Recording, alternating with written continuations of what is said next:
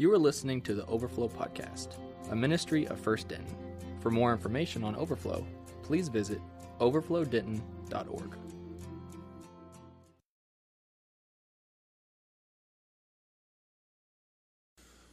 Well, how are we doing tonight, Overflow?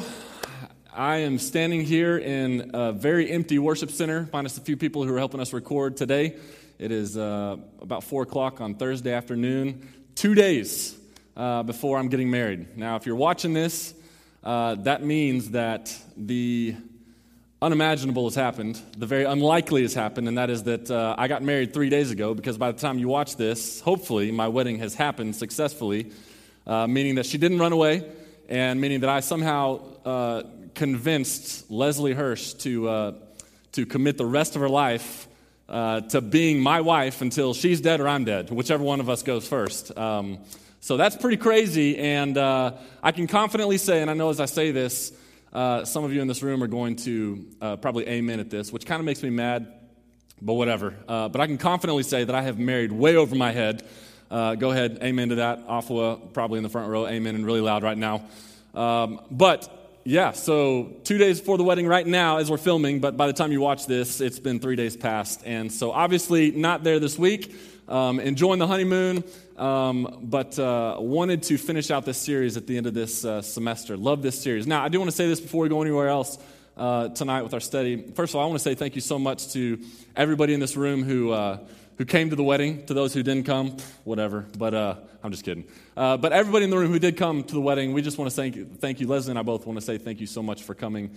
Um, it, having y'all at the wedding, I know, made that very special to us. And you need to know that this ministry is really special to me and to her, and just the impact it's had in our lives.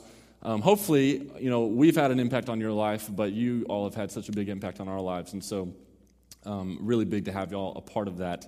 Um, yeah, and I also want to say thanks for uh, bearing with me over the past few weeks as I've been juggling ministry and been juggling uh, getting ready for this wedding. I've, I've heard a rumor that there's kind of this thing going on at Overflow where people are tallying up how many times I talk about this wedding with Leslie.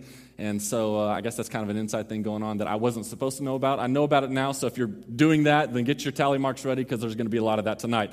Before we study Revelation and finish out the series, a couple things I, I need to say, just kind of end of the year stuff. First of all, um, tonight, if they haven't already, our interns are going to announce the fact that we're going to Collegiate Week. Uh, August 7th through the 12th, I believe, are the dates.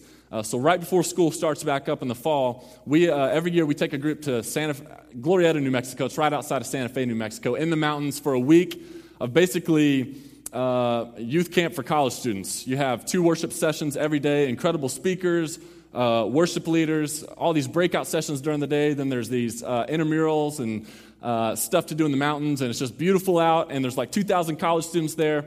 Uh, we are taking 18 students, and tonight is the first night to sign up. Uh, the total cost for that trip will be $380. That includes everything except for a couple meals going and coming. So I hope you'll go. It's one of my favorite weeks of the year. And again, kind of like spring break, I enjoy getting to spend a whole week with 18 of you getting to know you. So uh, we'll have interns at the overflow table in the back that you can ask more about that uh, from them. Also, with it being the end of the year, uh, it means that we usually transition some staff members uh, out and new staff members in. And uh, I, I, wanted to this last week at Overflow until we had to cancel it, unfortunately. I wanted to honor um, our two interns from this year, uh, Josh Gardner and uh, Anna Karen Renteria, AK 47. Um, just for their incredible hard work uh, this year. They've been two awesome interns to work with. And so, Josh, AK, uh, I just want to tell you I love you so much and so thankful for you and um, all your hard work. We're actually going to honor them a little bit more on Sunday, May 8th, when, uh, when I get back. But um, I also want to tell you that we have two new interns coming in for the fall, and that's going to be Zach Cunningham and Rachel Havlock, and really excited about them coming on board. And Devin will continue to be our administrative assistant. Um, so, talking about tonight in this series. Uh, I think this sermon is going to be one of the hardest for me to ever preach for a few reasons. First reason is, uh, like I've already said, I'm less than 48 hours away from getting married, which means I'm literally in this moment living out my last moments of singlehood. And so uh, this Saturday at 2 p.m., April 30th, right here in this room, we're going to be holding a memorial service for my singlehood. And so obviously, uh, I'm mourning the loss of something that's been great in my life. Obviously, I'm excited about getting married, but let's just be real. I am mourning the loss of my singlehood. Second reason this is going to be a hard sermon to preach is instead of preaching to a room full of college students and actual humans who I can look at and respond to and see your reactions, I'm preaching to an empty room. And so it's kind of awkward for me. I'm not sure how to do this staring at a camera, not really sure what to do with my hands here. So if they kind of do weird things, I'm sorry about that.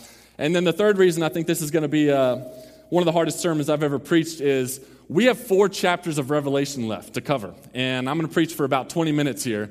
And so it's pretty much an impossible task. Uh, obviously, canceling Overflow last week uh, didn't help with that. So, how are we going to cover four chapters of Revelation in one sermon? And here it is. I'm going to give you two words, and this is going to sum up four chapters. Ready? Jesus wins. Last four chapters of Revelation, I feel like, can very easily be summarized in those two words Jesus wins. I hate to spoil the ending for you, but that's what happens. And, and here's the reality the reality is, as I, was, as I was thinking about this, especially as we got further into the study, I started to realize we could do a whole, and we might do this at some point, we could do a whole, probably semester long series on just these last four chapters of Revelation. There's so much there, so much jam packed in there. So it's really not fair to sum all of it up in just two words, Jesus wins. But the other side of that is uh, these two words perfectly, in so many ways, capture everything that you're going to read next in these last four chapters. Now, I want to remind you that the goal of our study in Revelation from the start has not been to figure out every uh, mysterious thing that takes place in this book and try to decode it all. Instead, our goal has been to wrap our, our, our hands around, wrap our minds around the core truths that are so obviously uh, presented in, in the text. And so tonight, as we really take a quick glance at, at the last four chapters, chapters 19, 20, 21, and 22, I think you're going to be left with a few questions still that you're, that you're going to be asking. And I just want to throw those out there here and just let you know from the start they're not going to be answered. But one of those questions that you're probably going to have is the question of, you know, what is this thousand year reign of Christ mentioned in chapter 20? What is that? Why is that there? What's the purpose of it? Is that where it falls chronologically? Like, well, like what is that all about? Um, you're probably still going to leave with that question. You're going to still leave with the question of what does this new heaven and this new earth look like? What is it about? I mean, um, and, and we can speculate for a long time about those things and dig into some of the details there, but the core truth that we're going to focus on tonight and that we see in these final four chapters is ultimately Jesus wins. Now, that being said, here's what's so providentially cool about where we left off the last overflow and where we pick up this week in Revelation. And I say providentially cool because I promise you I didn't plan it this way. Um, this Revelation series was well in the process of being worked out and studied and planned for long before I, I even decided to ask Leslie to marry me, and long before Leslie and I decided to get married in like three months or a little less than three months. So here's what's so providentially cool. Revelation chapter 19, what we're studying tonight, begins with the big future wedding of Jesus and the church. And this is providentially cool and honestly providentially convenient because, as one day you'll find out, uh, when you get 48 hours away from getting married, there's really not a whole lot else that you can find yourself thinking about.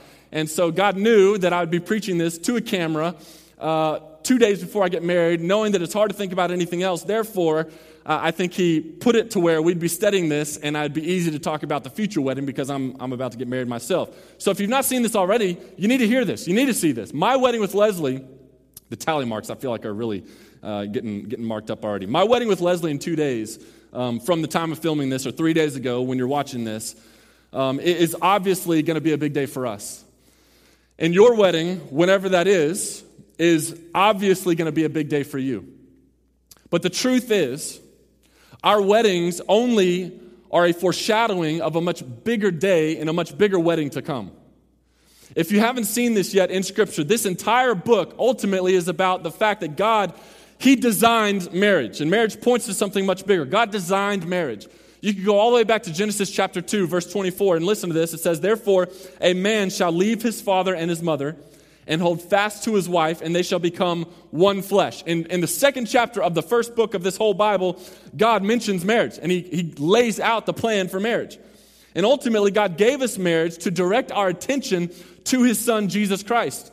If you were to flip to Ephesians chapter 5, verses 31 and 32, Paul, who wrote that book, he says, Therefore, a man shall leave his father and mother and hold fast to his wife, and the two shall become one flesh. Verse 32 says, This mystery is profound, and I'm saying that it refers to Christ and the church. Marriage, also, it's the most perfect picture of the gospel that God's given to us. Everything from the engagement to the engagement ring. Uh, Ephesians 1 13 to 14. We studied this actually, uh, I think, week six of this series.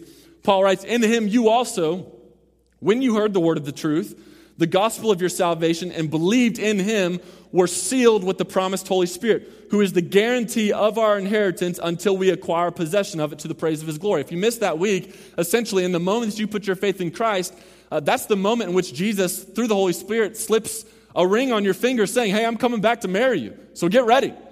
Uh, so everything from the engagement and the engagement ring is, is a picture of the gospel. Everything uh, to the ceremony. The, the, ceremony itself is even a picture of the gospel. We'll see this here in a second, Revelation chapter 19, verse 7 through 9.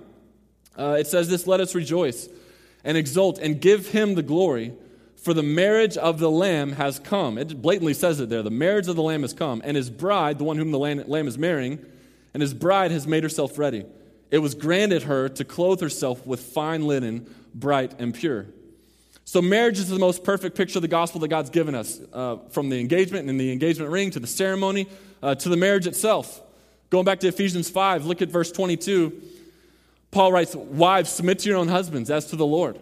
For the husband is the head of the wife, even as Christ is the head of the church, his body, and is himself its Savior. Now, as the church submits to Christ, so also wives should submit in everything to their husbands. And then he says, verse 25, Husbands, love your wives as Christ loved the church and gave himself up for her that he might sanctify her, having cleansed her by the washing of water with the word, so that he might present the church to himself in splendor, without spot or wrinkle or any such thing, that she might be holy and without blemish. In the same way, husbands should love their wives as their own bodies. He who loves his wife loves himself, for no one ever hated his own flesh, but nourishes and cherishes it, just as Christ does the church, because we are members of his body. Therefore, a man shall leave his father and mother and hold fast to his wife and the two shall become one flesh. This mystery is profound, and I am saying that it refers to Christ and the church. However, let each one of you love his wife as himself, and let the wife see that she respects her husband. Even the marriage, like what happens after the wedding, points to something so much bigger. It's all just a smaller picture of a much bigger reality. God wants a relationship with you, He wants a relationship with me. John chapter 17, verse 3, Jesus says this. He says, And this is eternal life, that they may know you, the only true God, and Jesus Christ, whom you have sent. So Jesus, he wants a relationship with us. He pursued us. John 3:16 says, For God so loved the world that he gave his one and only Son, that whoever believes in him shall not perish but have eternal life. Philippians chapter 2, verses 5 through 8 also shows us how Jesus pursued you. He pursued us. It says, Christ Jesus, who though he was in the form of God, did not count equality with God a thing to be grasped, but emptied himself by taking the form of a servant, being born in the likeness of men, and being found in human form, he humbled himself by becoming obedient to the point of death, even death on the cross. He pursued us by leaving his highest, transcendently uh, distant, that's not the right way to say that, but whatever. There's this transcendent between us and God, transcendent distance between us and God. And, and Jesus, he left that high place at the right hand of God, came to the earth, lowered himself, humbled himself, pursuing us so that we could have a relationship with him. So he pursued us. He also proposed to us. Again, Ephesians 1 13 to 14, that, that proposal moment, I'll read it again. Paul said, In him you also, when you heard the word of truth, the gospel of your salvation, and believed in him, you were sealed with the promised Holy Spirit. That's the moment that God slips the ring on our finger, who is the whole, who is the guarantee of our inheritance until we acquire possession of it to the praise of his glory. So he pursued us, uh, he's proposed to us, and, and he's now planning a wedding for us. John 14, verse 1, listen to what Jesus says. As the disciples they were hearing that Jesus was going to be leaving them, uh, Jesus says, Let not your hearts be troubled. Believe in God. Believe also in me. In my Father's house are many rooms. If it were not so, I would not have or I would have told you that I, I sorry, I would, if it were not so, would I have told you that I go to prepare a place for you? And if I go and prepare a place for you, I will come again and will take you to myself, that where I am, you may also be. And you know the way to where I'm going. Eventually, John 14, 6, he says, uh, I'm the way, the truth, and the life. No one comes to the Father except through him, Jesus. So he's planning a wedding for us. And, and here's the crazy thing it's crazy when you think about all this because God, He is totally and completely out of our league. This future wedding is going to be a really unique wedding because, in every way, we are an unworthy bride for the groom who is God. Romans 3:23 says for the wages of sin, I'm sorry, that's Romans 6:23. Romans 3:23 says for all, everybody in this room tonight, everybody on your campus, everybody on this planet, for all have fallen short of the glory of God. All of us are an, are an unworthy bride of the groom who is God. But you read on in Scripture and it says, But God, being rich in mercy, because of the great love with which He loved us, that's Ephesians 2 4, He made us worthy to be His bride through what Jesus did on the cross. 2 Corinthians chapter 5 verse 21 Paul writes for our sake he made him God made Jesus to be sin who knew no sin so that in him we might become the righteousness of God. We don't deserve him at all. But God shows his love for us. He demonstrates his love for us and that while we were still sinners Christ died for us. That's Romans chapter 5 verse 8. So ultimately, what it comes down to for us is it's a matter of either receiving or rejecting this gift of salvation, this gift that God has offered to us. And so, for those who have received God's gift of salvation through Jesus, for those of you who have received that gift, then all of our earthly weddings, all of our earthly weddings should ultimately remind us and encourage us that, that our big wedding day, capital B, capital W, our big wedding day is coming soon. Romans 13 11 says, Besides this, you know the time, that the hour has come for you to wake up from sleep. For salvation is nearer to us now than when we first believed. Re- Revelation 22, verse 12, which, you know, one of the last four books or one of the last four chapters of, of this book. Revelation 22, 12 says, Behold, Jesus says, Behold, I'm coming soon, bringing my recompense with me to repay each one for what he has done. I'm the Alpha and the Omega, the first and the last, the beginning and the end. Blessed are those who wash their robes so that they may have the right to the tree of life and that they may enter the city by the gates. So, for those of us who have received the gift of salvation, ultimately, any earthly wedding should just be a reminder to us, an encouragement to us of the future wedding that we have that we're waiting on in Christ. But, but to those who've not yet received that gift of salvation, you need to know that the only way that you'll be able to participate in this much greater wedding between Jesus and the church is if You've been saved from your sins by grace through faith in Jesus Christ. Ephesians 2 8 and 9, Paul writes, For by grace you've been saved through faith. And this is not your own doing, it is the gift of God, not a result of works, so that no one can boast. Romans chapter 10, verse 9, we quote it in here all the time. It says, If you confess with your mouth Jesus is Lord and believe in your heart that God raised him from the dead, you will be saved.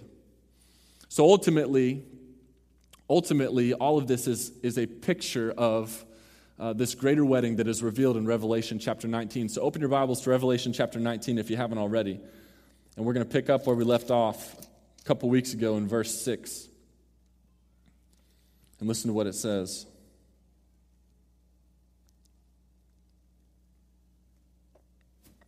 It says, Then I heard what seemed to be the voice of a great multitude like the roar of many waters and like the sound of mighty peals of thunder, crying out, Hallelujah! For the Lord our God, the Almighty, reigns. Let us rejoice and exult and give him the glory, for the marriage of the Lamb has come. So, right there, you see the announcement of the marriage of the Lamb. Um, right now, my, my refrigerator at home is full of all these save the dates from students in our ministry and some students from my last ministry getting married. Uh, Brittany Maroon and Preston Hoffman getting married, I believe, May 20th. And then uh, June 24th ish, somewhere in that range, is, uh, is uh, Sam and Megan. And uh, I'm, I'm thinking right now that Josh and Rachel are getting married June maybe 18th, but I don't have a save the date. I don't know why that is. But, anyways, maybe they don't want me to come to the wedding. Whatever. My own intern. Maybe I just worked them too hard. But, anyways, I've got all these save the dates on my, on my refrigerator. And it's funny when you see all these save the dates because it, it, it feels like.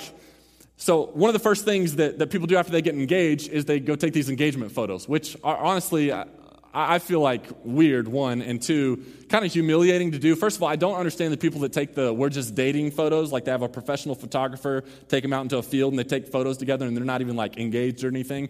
That's another issue. But um, the engagement photos uh, are just kind of awkward to me. Um, I'll just say so um, Phyllis Newman took me and Leslie's uh, engagement photos. She, she's an incredible photographer and was very gracious to do those for us. Uh, but it's just awkward, so awkward for me. I'm, I, I, I, I, had this, I was like, the one photo that I definitely will not take is that classic engagement photo where you have like the tree in between the, the, the two, and, you know, one's got his hands around the tree like this, like he's chasing the girl, and the girl's like over here, like, oh my gosh, he's to get me on the other side of the tree. I said, I will not do that. So we did all these other engagement photos, and it was just so awkward. Finally, we're sitting in this field, and they're trying to tell me to do this stuff, and Leslie's getting mad at me because I'm like, I feel weird, and you start to do the weird smile because you kind of clam up in front of the camera, and finally I was like, I just can't do this anymore. And so uh, I quit, and that ended up in kind of a little bit of an argument. But engagement photos are weird and hard, and uh, so one of the first things you do after you get engaged, though, is you take these photos, and one of the reasons is because then you start sending out all these save the dates. And uh, it's funny to me because I feel like in these save the date photos, different couples, they try to like out creative each other and these save the dates. So all these photos on my fridge, you know, one's creative and then you look at the next one and it's like they try to do something that's never been done before. Ultimately, you're just copying somebody else in some way or another. All of this, though, to announce your coming wedding. Here's why I share that. This right here, where they're announcing the marriage of the Lamb, it's not announcing it to say, hey, it's coming in the future. No, at this point in Revelation 19, when this happens, like this is announcing that the wedding is here right now. And so you read on, verse 7, it says, Let us rejoice and exult and give him the glory, for the marriage of the Lamb has come. Like it's now. It's not coming, it has come. And it says, And his bride has made herself ready. It was granted to her to clothe herself with fine linen, bright and pure, for the fine linen is the righteous deeds of the saints. Now, focusing on that line there where it says, And his bride has made herself ready. Think about all the stuff that a bride does uh, to get ready for her wedding. Like I'm learning all this now as we're two days out, and I know what Leslie's schedule looks like on Saturday morning before the wedding, and even like now, there's things that she's doing to get ready for the wedding.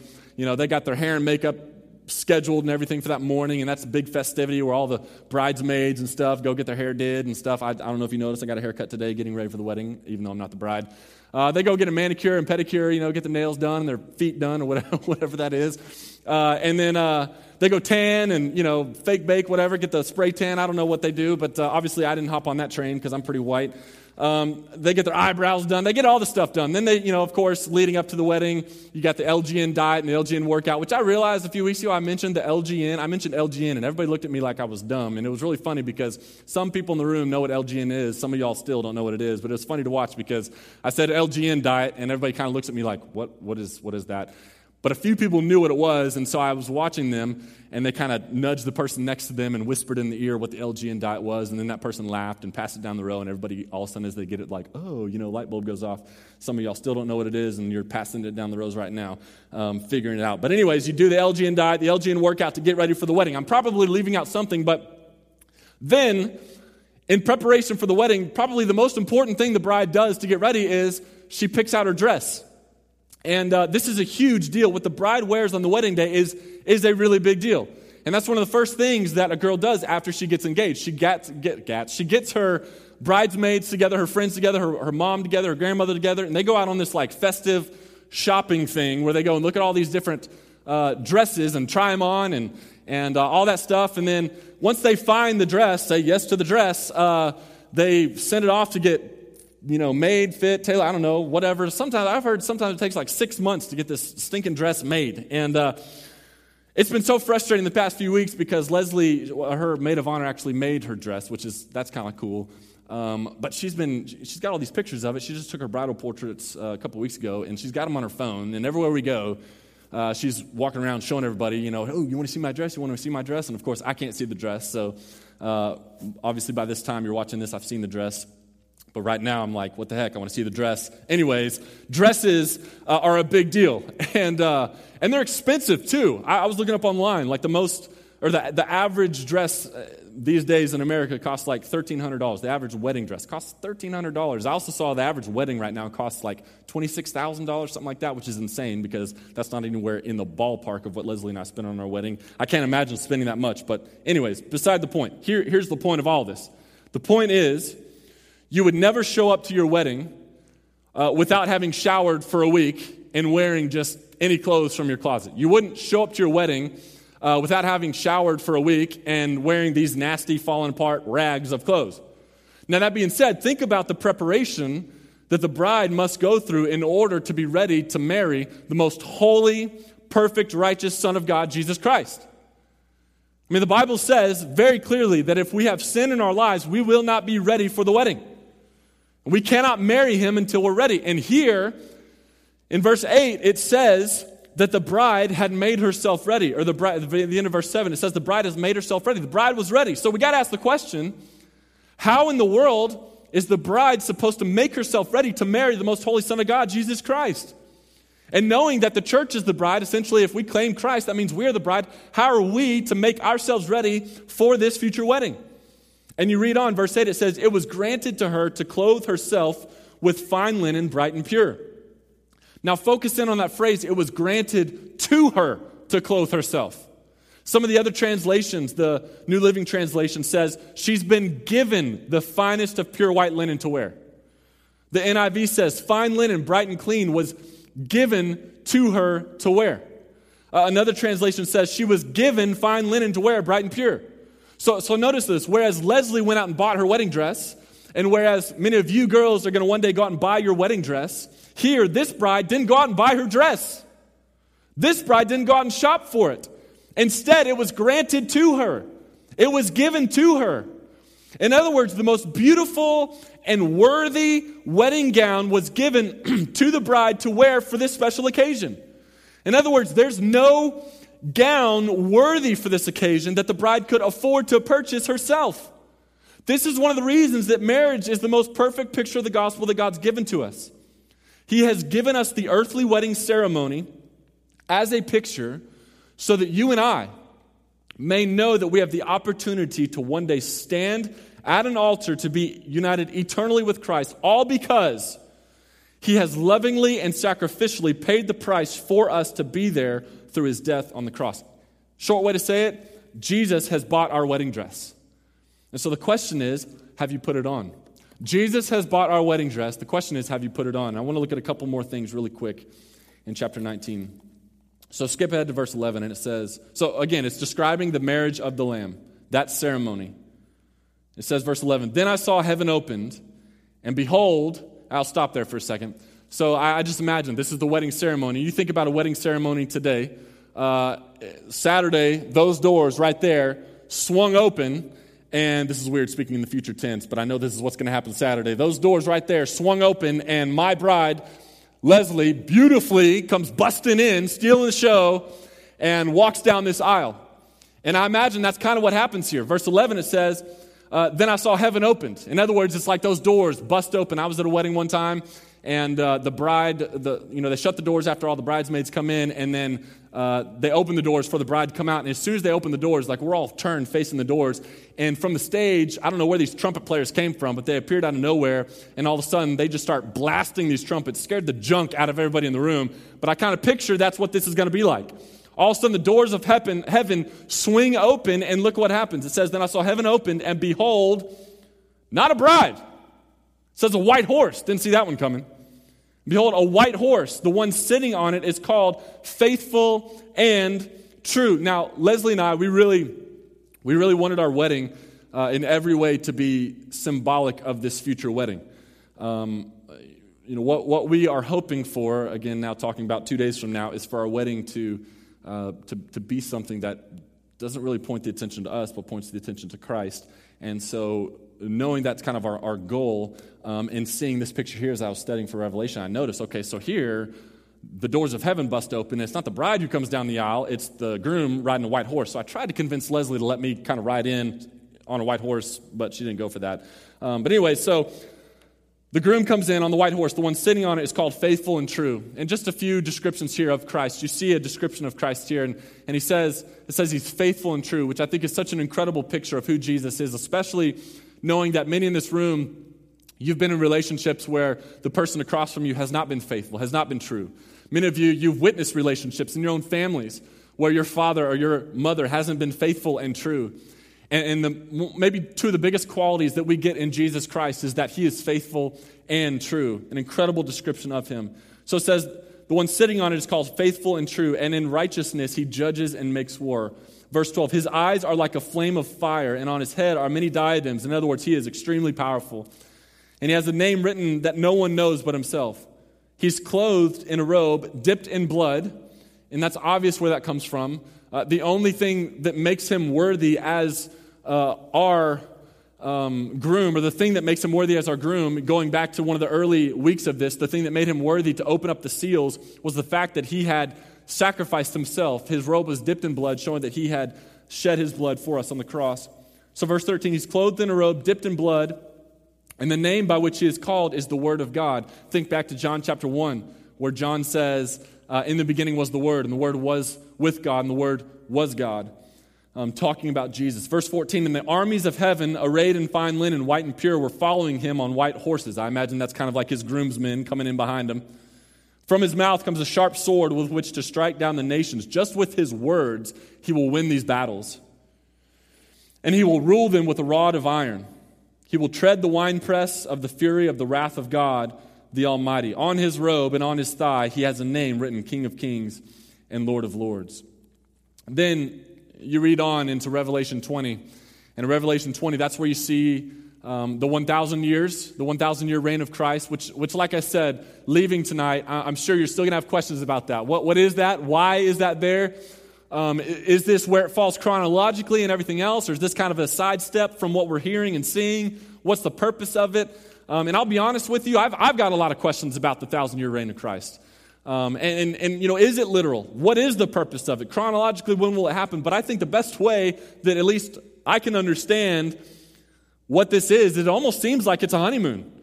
You know, it comes right after uh, the wedding of the Lamb and the bride, and then you have this thousand year period that's kind of unique and set apart from everything else.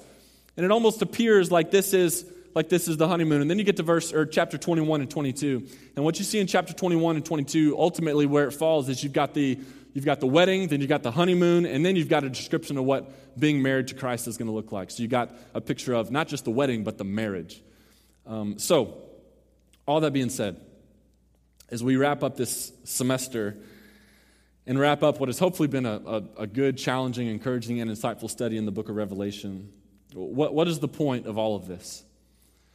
And I don't know if you remember going back to the very first week of this series, what you know, what, what we started with. We, we started with Revelation 22. And we saw that three times in the very last chapter of this book, Jesus says, I'm coming soon. Three times he says, I'm coming soon. One time he says, the time is near. And then another time in Revelation 22, Jesus refers to everything in this book of Revelation as what must soon take place. And so the question that night was, was the same as the question as we close this series tonight. Do you believe those words that the time uh, is coming soon, that the time is near? Do you believe those words? And are you living like you know that the time is near? Are you running because you've got the finish line in your sights? I don't know if you remember the story from the very first week of me running and dry heaving, but continue, continuing to run even though I was feeling sick because I could see the finish line. Are you running because you have the finish line in your sights? Or are you walking, or even worse, just standing still because you are distracted by all these other things around you. And like I said the very first week in January of this series, I don't think it takes a rocket scientist or a seminary trained theologian to see how much the church in our context is really struggling to finish this race well. It's sad to see. It's sad to see so many churches full of people whose lives are consumed with the pursuit of things that will not last. Even, even churches and college ministries full of people whose lives are consumed with things that won't last, things that things like their wedding day, or things like they don't have a wedding day scheduled, so they're consumed with their singleness. They're consumed with the idea that they're not in a relationship. There's all these things that are not going to last forever that we're consumed with that are taking us off of our mark on the finish line. And you have to understand that's what non believers do. That's what lost people do. We're, we're doing the, thing, the same thing that people who don't have the hope of Christ do. We're living like we've never heard of heaven. We're living like, in so many ways, like we've never heard of life after death. We're living like there is no eternity. It's almost like, and I said this the first week, it's almost like we've adopted a heavenless or revelationless version of Christianity. But go to chapter 22, verse 7, and listen to this, this promise that Jesus gives. Revelation 22, verse 7, Jesus says, And behold, he says, Behold, I'm coming soon. Again, saying, I'm coming soon. But then listen to this. He says, Blessed is the one who keeps the words of the prophecy of this book. I want you to hear that again. You might underline keeps, keeps the words, just that word keeps. He says, Blessed is the one who keeps the words of the prophecy of this book. Now, first of all, you have to understand you cannot keep these words if you don't have them in the first place. So, blessed is the one who keeps these words of the prophecy uh, of this book. You cannot keep these words if you don't have them in the first place. You can't uh, keep these words if, if you don't know them.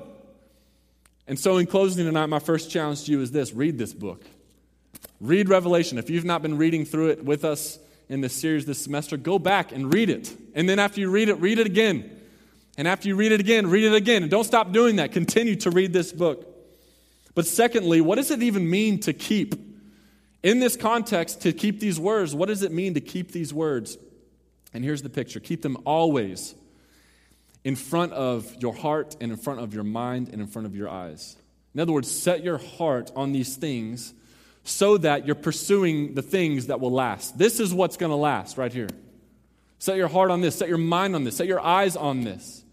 Set your heart on this, set your mind on this so that when you're going through a trial, a, a difficult time, you don't lose your hope.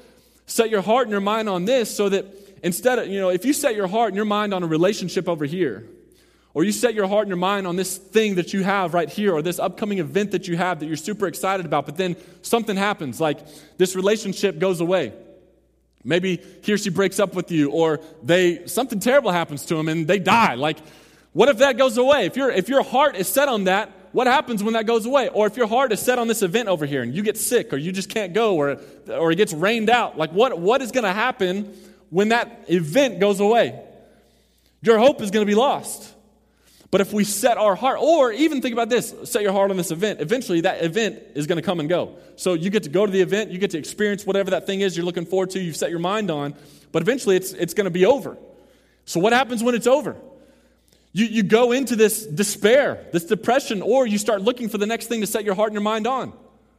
But if we would simply set our heart and our mind on this thing which will last, our, our hope will stand firm always. And so I, I hope this study is helpful to you. Um, all that being said, I, I want to go back to this, and this is how I want to kind of close the night, the, the semester, this study. I want to go back to the fact that I'm standing here in this uh, empty worship center. And um, I'll tell you, it is quite different preaching to a room full of nobody um, than it is preaching to a room full of a lot of people. But as I was thinking about this moment and preparing my mind just mentally to preach to a camera, which is not an easy thing to do, as I was preparing my mind for being in this empty room, I think the Lord revealed to my heart it's, it's such a powerful illustration right now. If nothing else, it's, it's edifying to my heart. When this room is empty, it's so much easier for me to focus on the real reason that I preach every Tuesday night at Overflow.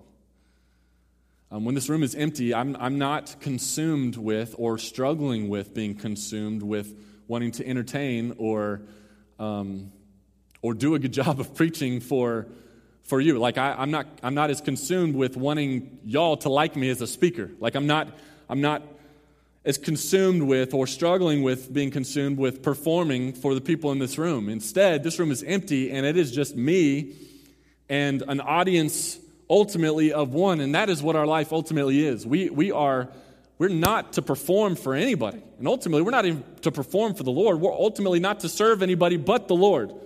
We have an audience of one that we are living our life out in front of. And right now, preaching in this empty room is such a perfect reminder for me that I am preaching every Tuesday night for an audience of one. Not audience of however many are here, but an audience of one, and that is God, that is Jesus Christ, that is the Holy Spirit.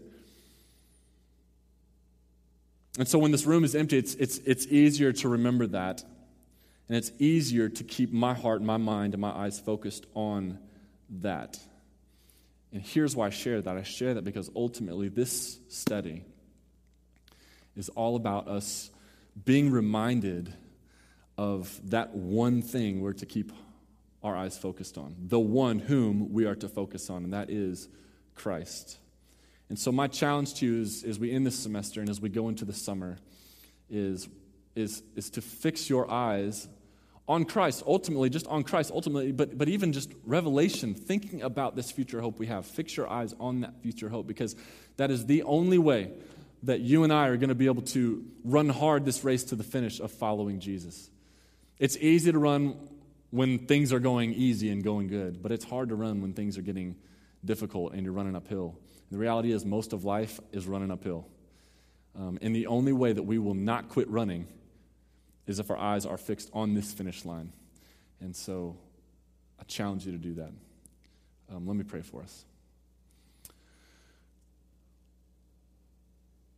Lord, as we close out the night and as we close out this series and as we close out this semester,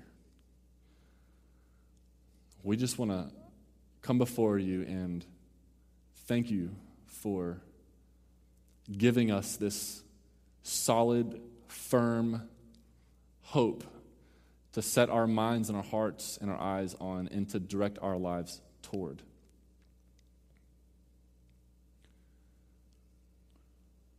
Lord, with as fleeting as everything is around us, I thank you for giving us something that is never going to change, and that is who you are and what you're preparing for us right now in heaven. And Lord, coming into this series, I just I cannot help but wonder and ask how much differently our ministry, how much differently our church, how much differently just the culture of Christianity in our area would look if we were people who had fully set our hearts and our minds and our eyes on this future hope, not the temporary things that we have. I think we would look a lot different. I think we would live a lot different. I think we would think and talk and act so much different. And so, Lord, my prayer is that through this series in my life and in these students' lives, that even if it's just a little bit more, that, that this has shifted our focus to where it belongs, which is on you and on this future hope.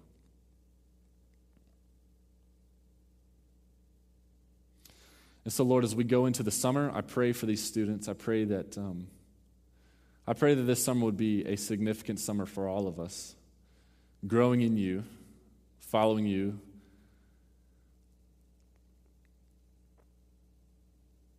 And I want to pray specifically just one more time for the seniors in the room. I want to pray that you would uh, just encourage them and give them courage as they step into this new season of life. As they have probably some very significant decisions ahead of them. Lord, I pray that you would give them the courage to, to follow you, trusting you, even when the way that you lead them seems crazy or illogical or is completely contrary to what the worldly wisdom around them is telling them to do. Lord, we thank you for the hope that we have in your Son, Jesus.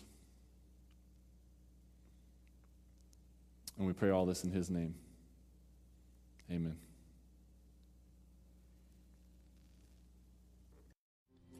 Thank you for listening to the Overflow Podcast. Please feel free to download and share with friends.